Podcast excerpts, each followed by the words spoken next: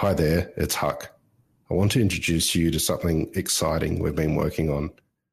Over the next few weeks, deep in the weeds, we'll be expanding our network with a range of new podcasts. Today, we're introducing a new show, Fish Tales, a seafood podcast, with one of the world's leading authorities on seafood, John Susman. John, you're with us now. Um, how are you? G'day, Huck. How are you going, mate? Good. Been working on this show in the background. We've been talking about seafood for years. I've been on your coattails. Um, what's the show about? Well, you know, you convinced me that after, I guess it's probably 15 years or so of me badgering you about seafood, that we should start to talk about it in the public domain. And we're going to be talking to a whole host of our mates from across the industry, from catchers and growers and processors and distributors and retailers and chefs and and and I guess even some media folk about all things seafood. Well, what's so special about seafood globally? It is a really unique protein. I mean, still 50% of it comes from the wild catch and, you know, wild caught seafood the fishermen are the last hunter gatherers, so they are a very special breed, and with that comes a whole host of really interesting yarns that give the back catalogue story to how seafood ends up on a plate. Well, everything I know about seafood, I've learnt from you. Um, why is it important to celebrate these catchers and growers? Well, I think we are a, category that doesn't seem to have the same level of coordination from a communications perspective as some of the terrestrial proteins. And as a result, there are plenty of mixed messages out there. And it's easy to get, you know, hyper concerned about, you know, issues such as sustainability and affordability and usability. What we want to try and do with Fish Tales, the podcast, is to maybe explore some of those issues and, and really dive deep into, you know, what's really going on in the seafood world. Well, I'm excited to hear every episode because you tell a great story, and so do so many in the seafood community across the globe. A new episode of Fish Tales, a seafood podcast, will come out every Friday. So sit back, take the plunge into the deep blue with the very first episode. Oysters are an emotive food. You know, the people that love oysters love them with such a passion, and they give people such joy. And you know, people tend to have oysters at their big occasions, big important occasion, their weddings or their special birthdays or something like that. They love to have oysters because they regard them as such a special, special food. This is Fish Tales, a seafood podcast. I'm John Susman. The Sydney rock oyster is not only indigenous to Australia, but more specifically to the estuaries along the 1500 kilometres of New South Wales. As with all oysters, the Sydney rock oyster is influenced by the merroir, the varying environment of the estuary or inlet in which it grows, both externally in its shell shape and colour, and the flesh, both flavour, colour, and texture. There is a farmer on the south coast of New South Wales for whom provenance, seasonality, and husbandry are symbiotic influences that must be in complete harmony to produce a truly excellent oyster. For more than 33 years, his family have been farming oysters on a sustainable farm now powered by solar energy on Nelson Lake in Mimosa Rocks National Park in New South Wales.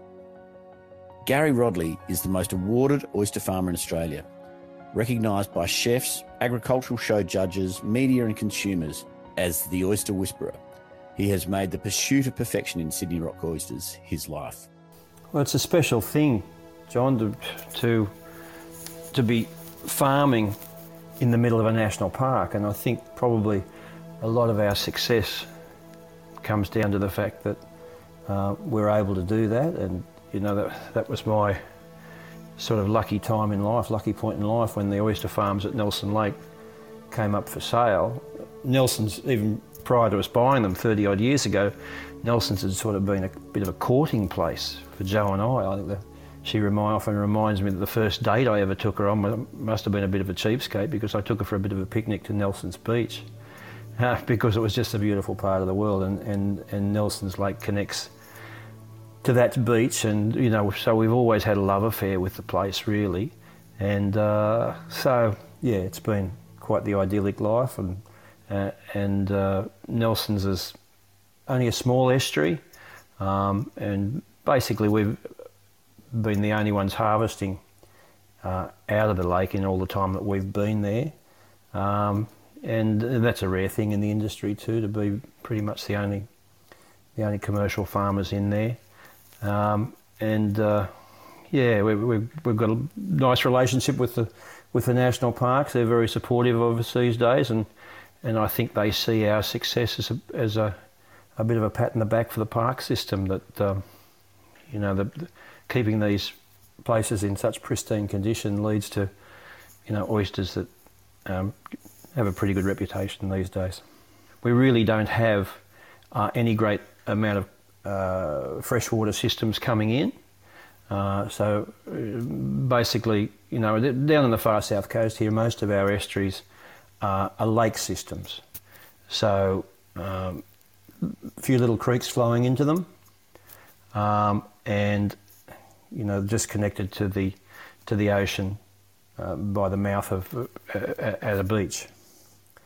Um, and that's the scenario with Nelson's. And what that means is that um, we're less vulnerable to uh, freshwater events, big rain events, and so on, you know, such as what you know what what happened with the, the floods earlier this year, and you know, a lot of the guys up the north coast in those big big river systems had the diabolical situation of having all their gear washed out to sea. Well, in in Nelson's, a, a flood situation for us will just be akin to a big chocolate high tide for a few days, um, with with um, you know less debris and, and so on coming down. We'll get we'll get the odd tree that'll flow down the creeks and so on, but but uh, you know not like the torrential sort of stuff that that can uh, dog them up, up the north coast.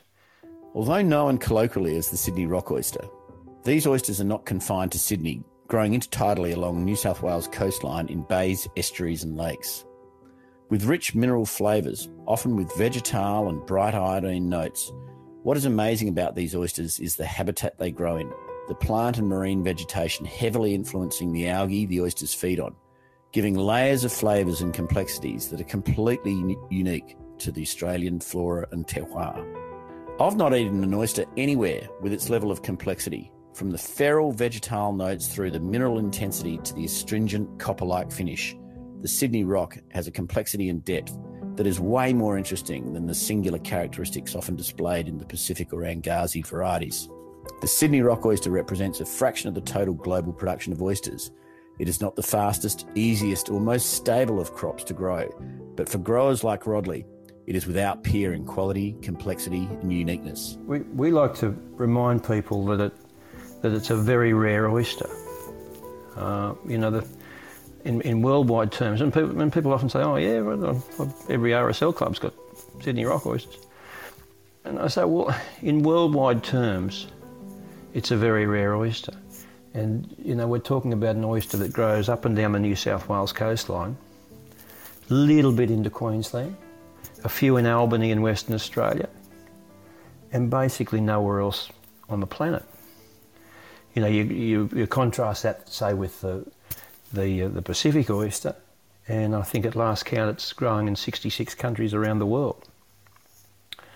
So, in worldwide terms, it's a rare oyster, and, and it's a tough bugger to grow. You know, it takes a long time to grow, and there's plenty of things that can go wrong along the way.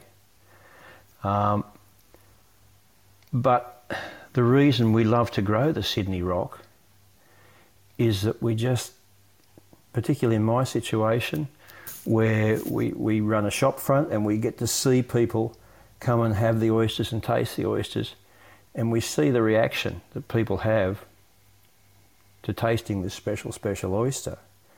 And, and uh, you realise that you're growing something really, really special. And the, the thing for me about the Sydney Rock, if I have to say, I have to say one characteristic about the Sydney Rock that really sets it apart.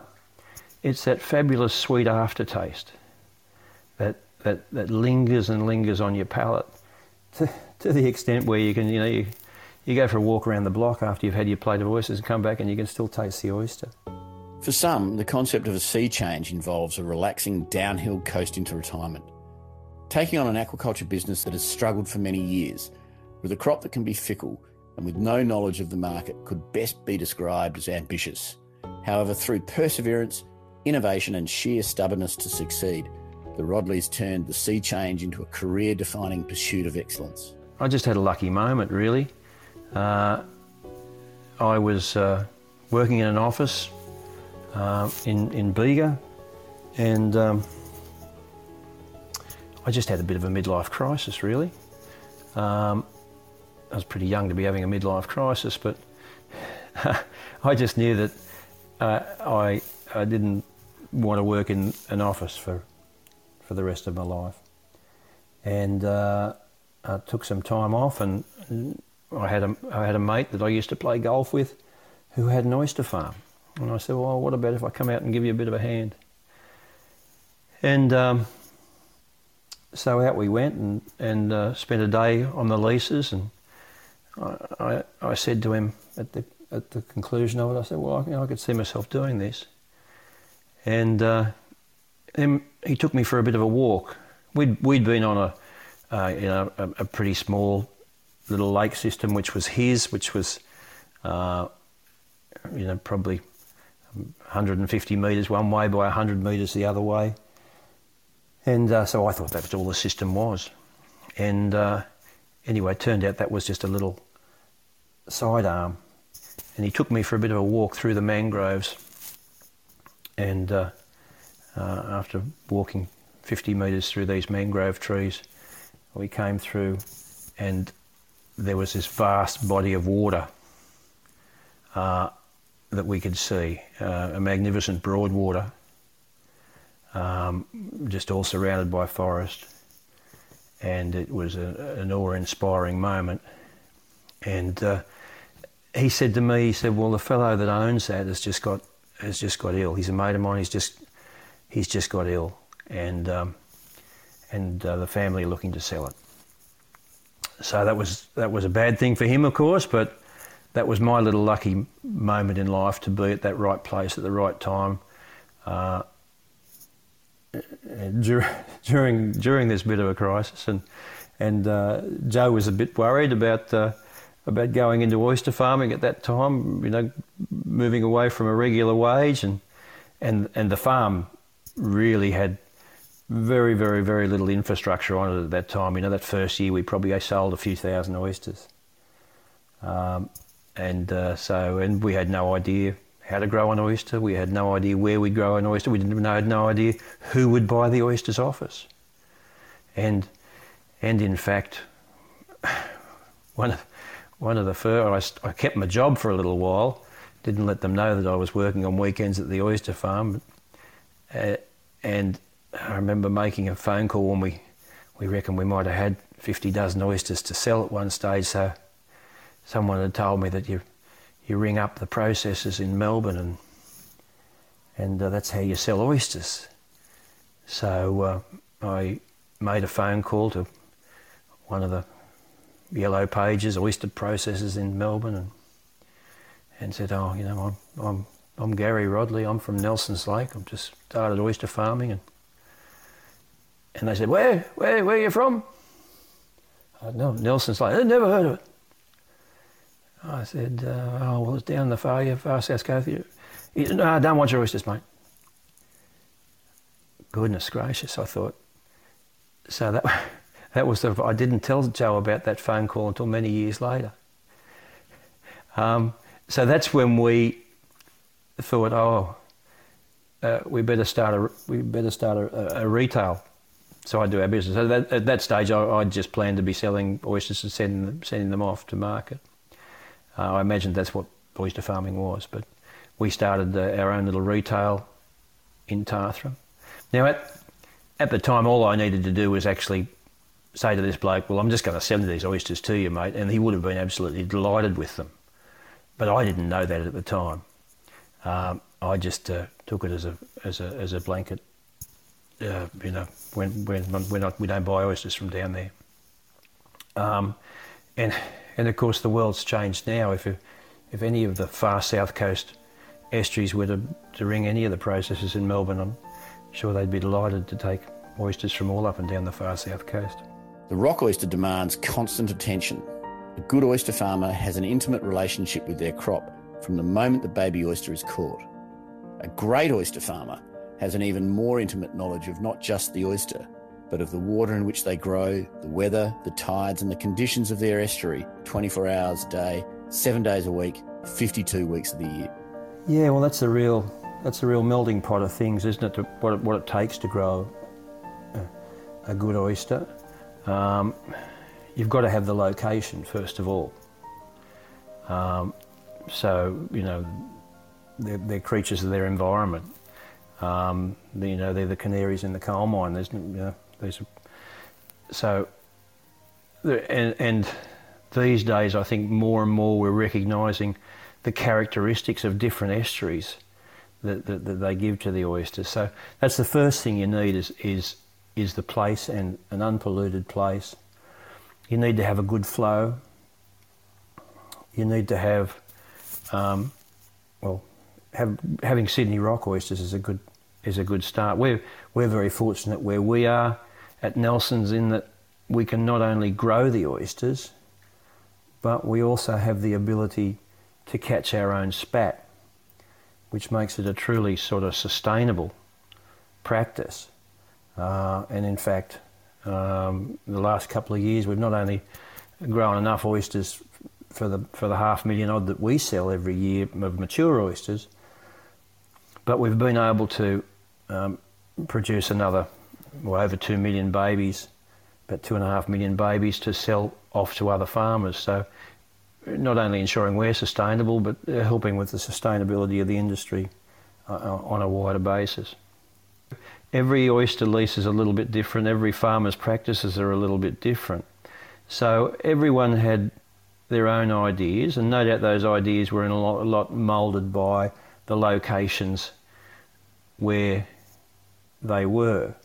Um, and, you know, part of the husbandry uh, decisions along the way has been whether you might want to grow your oyster uh, subtidally, as an oyster does.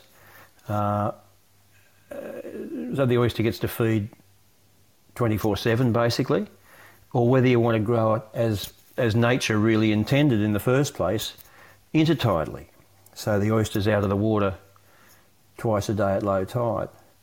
So we have various um, apparatus out there, various cages and and uh, bags and floating bags and, and the like that that we can use to in in the process of deciding uh, what method we're going to use and and that Nelson's a little bit of a secret of our success is that uh, we've used a bit of a little bit of both, a little bit of column A and a little bit of column B, and we we often swap the oysters in between those two methods of growing. Uh, and we also use a rotating cage uh, called a Stanway cylinder, which effectively, as the oyster's sitting in the cage trying to go grow as fast as it can, this Stanway cylinder effectively prunes the shell as the oyster tries to grow flat uh, and makes the oyster grow into a round cuppy shape. So uh, we've had great success with the Stanway cylinder over the years. It slows the oyster down a little bit, but it gives you a lovely deep cuppy shaped oyster, and uh, that's something that's very much sought after uh, in the restaurant world. And uh, very much sought after by the oyster shuckers, of course, too, because every everyone's a uniform product. There is a contemporary practice in food production to have a crop which can be harvested year round. A commitment to true seasonality takes a genuine confidence and level of trust. But for oyster farmers in particular, the notion of selling to market demand rather than oyster quality can be a juggling act. Well, particularly in Nelson's, we, we're very seasonal. Um, now, there's a, a, a, lot of places are able to sell their Sydney rocks all year round. Uh, but for us, uh, our selling season starts around about November, and, and if it's a uh, a bit of a dry year, we might be able to go through to June. If it's a particularly wet year, we, we might only get through to to uh, to April. Um, and the reason I think that we we don't have fat oysters over the winter time uh, is a lot to do with our location and the fact that we are in such a pristine environment. And what that effectively means is that growing them all surrounded by gum trees is that there's no nutrient coming in off the land. So whereas if, you know if you if you might be in a more urbanised area or farmland around you, you might get a little bit of, uh, of nutrient come in that that uh, um, makes the algae sort of accelerated in, in growth. But for us, uh, we're very, very seasonal, and, and, and, really we need the, the summertime winds to blow. We need the northeast winds to blow uh, to stir up the ocean currents and, and, and for a bit of colour to come into the waterway. You know, we, we, we always love going around in the boat. People love going around in the, in the boat out the, at the farm and seeing the water beautiful and clear and say, oh, isn't it wonderful how, how lovely and clear the water is. But of course, to the oyster farmer, that means there's no tucker in the water and uh, pretty difficult to fatten an oyster up into those situations. Once the harvest starts, uh, you know, we'll have all hands on deck and uh, we'll have plenty of people out working on the waterways uh, and the grading will be sort of more or less constant. Um, and uh, with us, we we uh, we'll have a rumbling process too in, in early October where uh, there'll be oysters that might have, have picked up an overcatch. Uh, and uh, so we'll have a once the oysters come back to life, we'll we'll put them through a rumbler to kill any little baby oysters on the back of them, so that they so that they're pretty much a clean oyster. Uh, and uh, then we'll be grading the oysters and and uh, keeping the sizes apart from each other, and uh, um, you know just moving oysters to the best location for the age that they are, moving them in between the, the two different uh, uh, strategies, either a rotating cage or or a floating bag. Um, so yeah, plenty to do, and and uh, halfway through November we'll we'll do all the uh, required laboratory tests to hopefully get the place uh, the all clear, so that uh, you know we measure the what algae are, are, in the water and make sure there's no nasty ones there, and and uh, measure the purity of the oysters and the purity of the water, make sure everything's good to go there, and then we'll we'll first of all start off by opening our little shop in Tathra, and uh, then we start shucking, and uh, uh, that can you know be be seven days a week for many many months then over the season, uh, and around about halfway through December the oysters will continue to fatten up. Uh, and get to the stage where they might be good enough to go to the restaurants, and so then I run through my restaurant list and uh, you know, give give the give the chefs a call, and uh, oftentimes the, the, chefs will have been pestering me a little bit and and uh, give me a ring. How how far away are we, Gary? Don't forget me, will you? Um, which is always nice. Restaurateurs, and in particular chefs, can be intimidating people.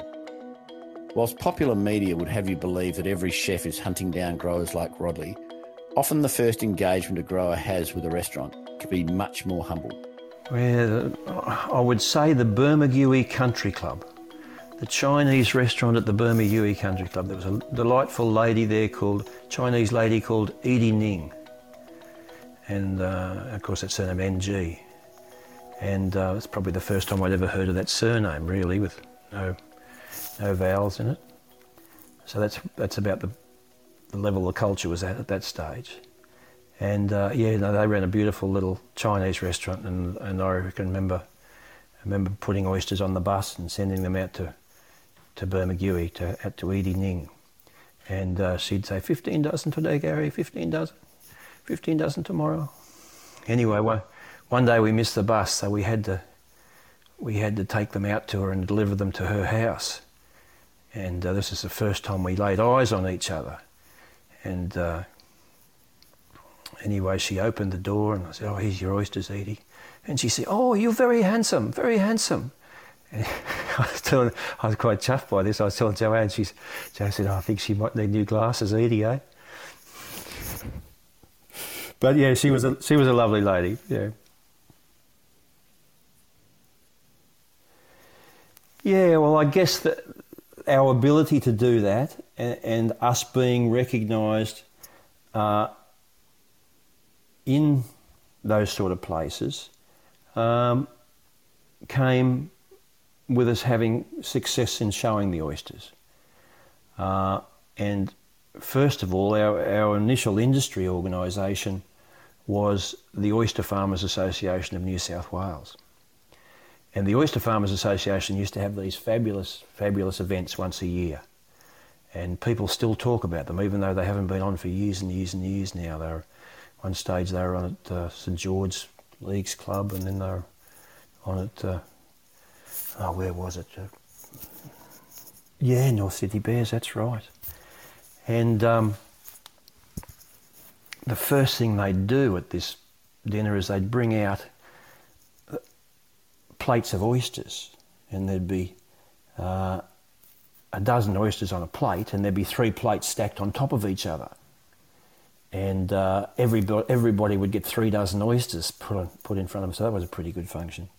But anyway, in conjunction with that annual event, oh, they'd often have a ribald sort of uh, uh, cabaret act as well too, which went over were pretty good with the farmers. But in conjunction with all that, uh, there was a charismatic oyster farmer, uh, a, a, real gem, a bloke by the name of um, Bob Drake. And Bob was a big mover and shaker in the Oyster Farmers Association, and he used to run the competitions. And it was a good thing that he ran them because he didn't go in them as a result, because they grew pretty bloody good oysters back there. And some of the best oysters I've ever tasted uh, were some of those Georges River oysters back in those days. Anyway, Bob was such a charismatic character that he'd go around to all the local suppliers and say, "Oh, you know, you you want to come to the to the dinner? Here's a ticket to the dinner. Uh, how about you sponsor a prize for us?" Anyway, with Joe and I, the, our, our finances at that stage, some of these prizes were pretty bloody good. You know, you could win a chest freezer, or you could win a, a cutlery set, or all this sort of stuff. So, so we started trying pretty hard at this at these competitions, and uh, we started to win the odd odd prize. I think the first year we went in, we won a we won a third prize in the unopened bistro section or something like that. And we thought, geez, how about that? Our oysters are must, they must be okay. Uh, anyway, so that gave us a little bit more confidence for the next year, and it all just fed from there. And of course, the, the Oyster Farmers Association is no longer uh, uh, a, a, an organisation. We're all over at New South Wales Farmers now, but uh, shortly after they folded, the um, the Royal Easter Show, the Fine Food Show, as as part of the Royal Easter Show, started uh, uh, recognising uh, oysters and, and introduced a, an oyster um, competition, which has turned out to be a fabulous, fabulous thing and uh, we've been fortunate enough to go pretty good there over the years. And having that success, of course, has, has got the attention of the chefs. Whether and sometimes they'll even be judges there. You know, you'll have a have some of the some of the good chefs. You might have Josh Niland, or you, or you might have Corey Costelloe, or those sort of characters, uh, or Neil Perry will be uh, will be part of the judging panels. Um, and uh, then you know we'd we'd often we'd often get a phone call. One of the first ones that, that gave me a ring was uh, was Martin Palmer, uh, who used to run uh, Martin Seafoods. Martin's not with us anymore, uh, but uh, Martin was one of the one of the judges at uh, Sydney Sydney Royal, um, and he, he he rang me typical Martin style, the first thing he did, didn't congratulate me, he got stuck into me. How come I can't buy these oysters? And uh, uh, Steve Hodges was another one. Steve, Steve at uh, um, Fishface. Uh, Steve was a great, great supporter, and one he, he was one of the ones that, that were brave enough to recognise that um, a Sydney rock oyster didn't have to be a big oyster. One of the one of the problems along the way with the industry in those early days was the Pacifics had just come in, and Sydney rock oyster farmers were under pressure to grow an oyster as big as a Pacific. You know, the, the wholesalers were saying, "Oh no, we get these Pacifics now. We don't want to buy your Sydney rocks because they, they're not big. You've got to grow them bigger. You've got to grow them bigger." And of course, what should have happened then and there was the Sydney rock oyster farmers should have said, "Hang on, we're growing the best flavoured oyster in the world, uh, and that's what you're getting." Um, but uh, there was a few brave chefs that would say, "No, a, a, a good Sydney rock doesn't have to be huge." and uh, um, Steve Hodges was one of those. Uh, Khan Danis at um, at Rockpool uh, was another one, but particularly when Khan went to Melbourne and and and uh, and managed the, the the Melbourne was the head chef at Melbourne Rockpool.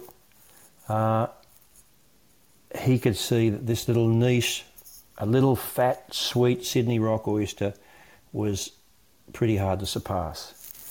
Uh, and uh, yeah, so I've got a real soft place in my heart for both those guys because at that tumultuous time where the Pacifics were coming on the scene and everyone was going, oh yeah, big, big, big, uh, they they were clever enough to recognise that, hang on, this this is this is not right. This is like trying to compare a watermelon to a rock melon. This, this is just not, this is just not uh, the way to proceed here. It's a, it's a different product. To me, I've always thought it's a shame they're both called oysters. Really, it's a bit like this new new Akoya over in Western Australia. They're not calling it an oyster. I think there's there's some uh, some smarts in that really. Recognition of excellence in oyster quality by peers can often be the catalyst to even greater performance for an oyster farmer. For the Rodelys, not only were their oysters recognised by other farmers, but by the broader oyster judging community and ultimately the hero chefs for whom excellence is an absolute demand. It is said that success breeds success, and for Tathra oysters, this has been absolutely true. It's been a memorable life, mate. Been a memorable life. I, uh, uh, you know, we've had um, lots of fabulous accolades along the way. Um, so I guess that it's pretty hard to surpass those those uh, recognitions. Um, I guess the um, when we won the President's Medal um, in conjunction with the with the Sydney Fine Food Show and the Royal Easter Show, and and uh, that was regarded as the or that is regarded as the best thing you can win at the at the uh, the Sydney Show. Um, and that was a really, really special one because it's it's a uh, an award that's based on a triple bottom line.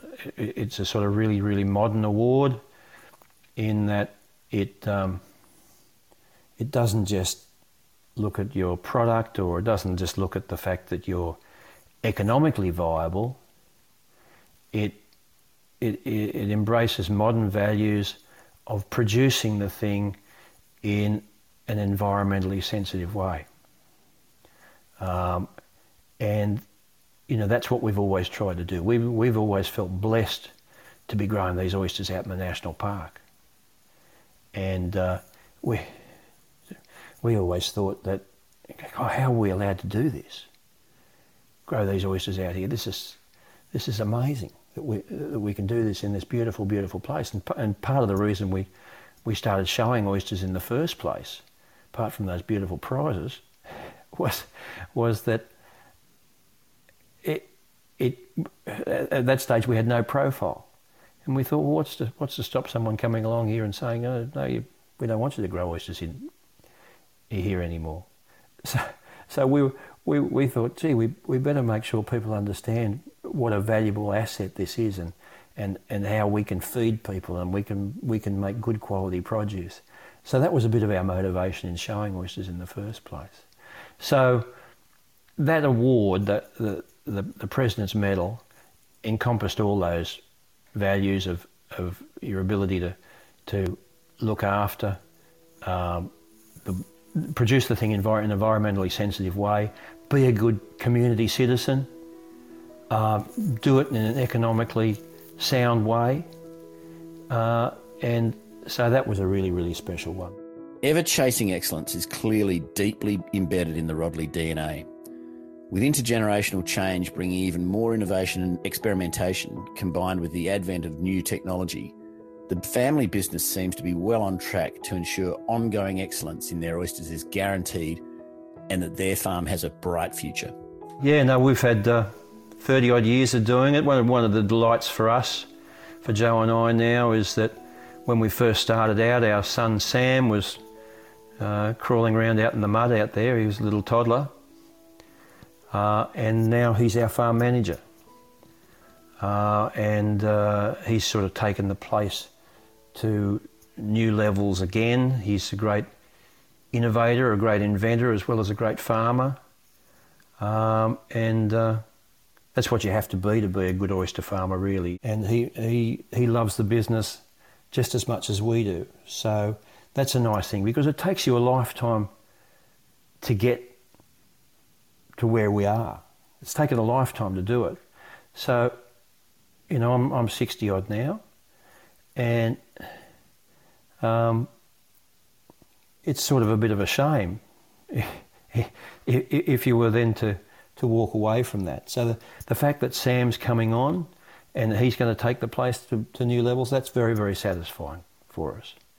So that's on a personal level. On a, on a broader industry level, the, I think the future looks solid as well. There's been a real revolution in growing Sydney rock oysters over, say, the last five to ten years. And that's with the advent of this new floating bag technology. As I alluded to earlier, farmers in, have always done different things in different places. Everyone's, everyone's a little bit different in what their husbandry ideas were. But these days, this floating bag, this simple, simple technology, um, where oysters grow subtidally in pairs, opposite a long line, is pretty much how all the oyster farmers, at least on the far south coast, uh, are doing it. Every, every oyster farmer has pretty much come to this decision. And the reason that is, is, is because this tough bugger to grow, the Sydney rock oyster, which would often uh, have you'd have big mortalities over the winter time. What we're finding with these floating bags is because the oyster is sitting so proud in the water uh, and is getting maximum food and maximum solar, that we're finding we're getting phenomenal survival rates over the winter. So instead of having to you know, throw out 10, 20, 30, 40, 40% of your crop as dead shell at the, uh, as the spring starts, we're finding they've all survived over the winter. Um, the other thing we're finding is that there's more places you can use on your oyster farm. So with us, uh, with the, the Sydney rock being such a finicky thing to grow, we found that only the only the very best water um, would grow the oysters. Um, but what we find now is with these bags, you can move them uh, to a lot of these locations that weren't particularly good um, in the old days, and suddenly you're growing fabulous, fabulous oysters there. We can we can now grow oysters. We grow beautiful oysters quite down close to the mouth on on on leases that were formerly only our catching leases. And suddenly we can grow oysters on our catching leases, you know, places that were really dormant for large chunks of the year when it wasn't catching time. we can now grow oysters on these places. Um, so this is a revolution that's sort of dramatically, dramatically increased the profitability of oyster farming. Um, so with that in mind, you know, I'm pretty confident about how, how things are looking. You know, if you have this increased productivity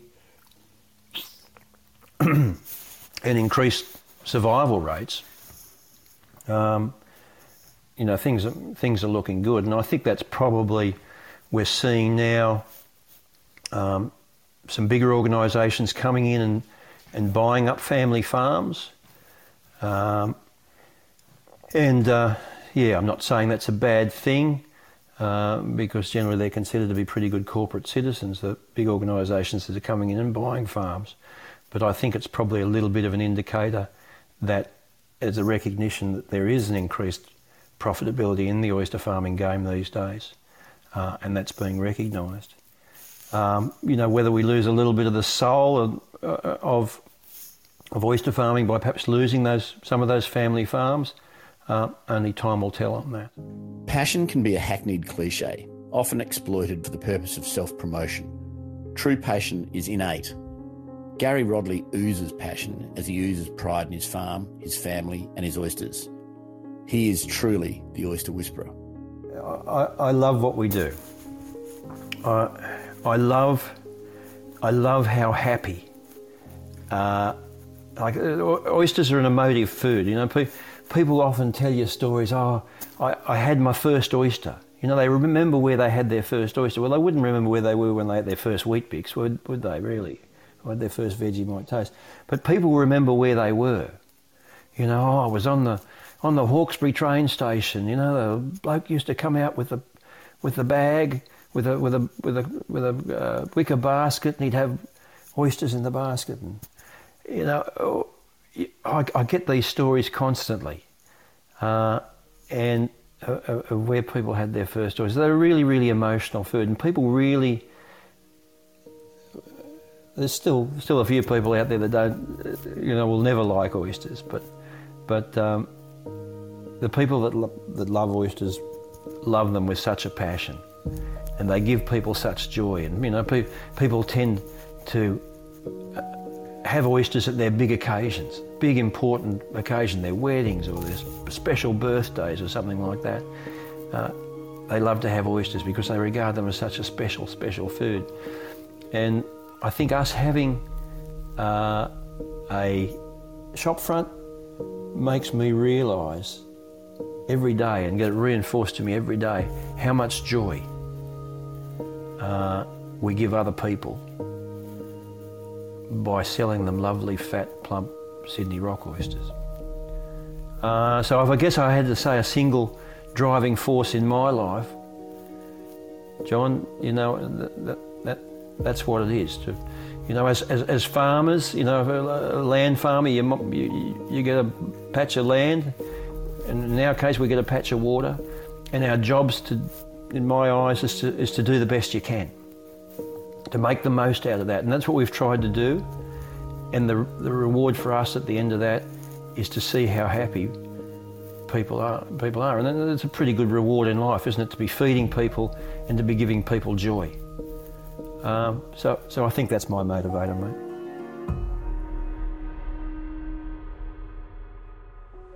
This is Fish Tales, a seafood podcast. A Deep in the Weeds production, I'm John Susman. Follow us on Instagram at Fishtails Seafood Podcast or email us at fishtalespodcast at deepintheweeds.com.au. Stay tuned for more tales from beneath the surface of the seafood world every Friday on your podcast app.